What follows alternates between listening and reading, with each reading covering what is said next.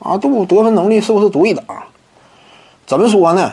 篮球赛场之上啊，他得分呢分为两个层次，一个层次是通过自己的得分带来的团队属性与效果。就这个层次来说，勒布朗·詹姆斯、斯蒂芬·库里都高于凯文·杜兰特，因为杜兰特本身这种打法呢，有点类似于啊埋头单干的类型，技术特点呢，区域范围也更多以中距离为主。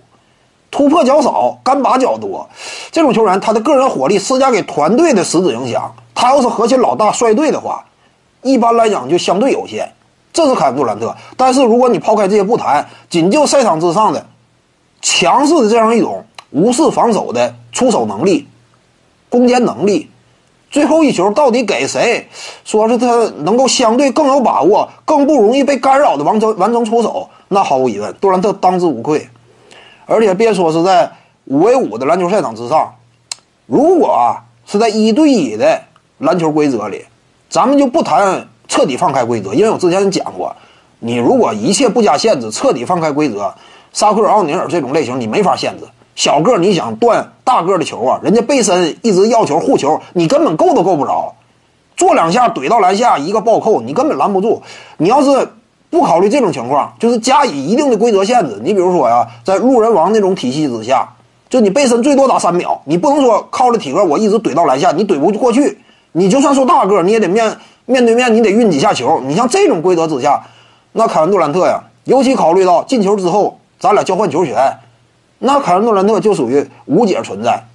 他不见得说每一场比赛都能赢，但你要说综合概率的话，打十场，你说十场里。我能赢凯文杜兰特六场，你放眼整个篮球历史，这个人都少。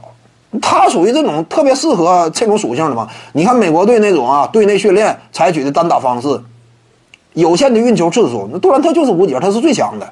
卡梅伦·安东尼在这种体系之下也非常强，这就是两套不同的衡量标准。像他俩这种，但是安东尼和杜兰特相比，我我还是更看好杜兰特一些，对不对？因为他在防守端呢。比安东尼还是有优势。一对一单挑，你不能光考虑进攻啊。防守端杜兰特比安东尼有优势，进攻端其实他也比安东尼强一些。各位观众要是有兴趣呢，可以搜索徐静宇微信公众号，咱们一块聊体育。中南体育独到见解就是语说体育，欢迎各位光临指导。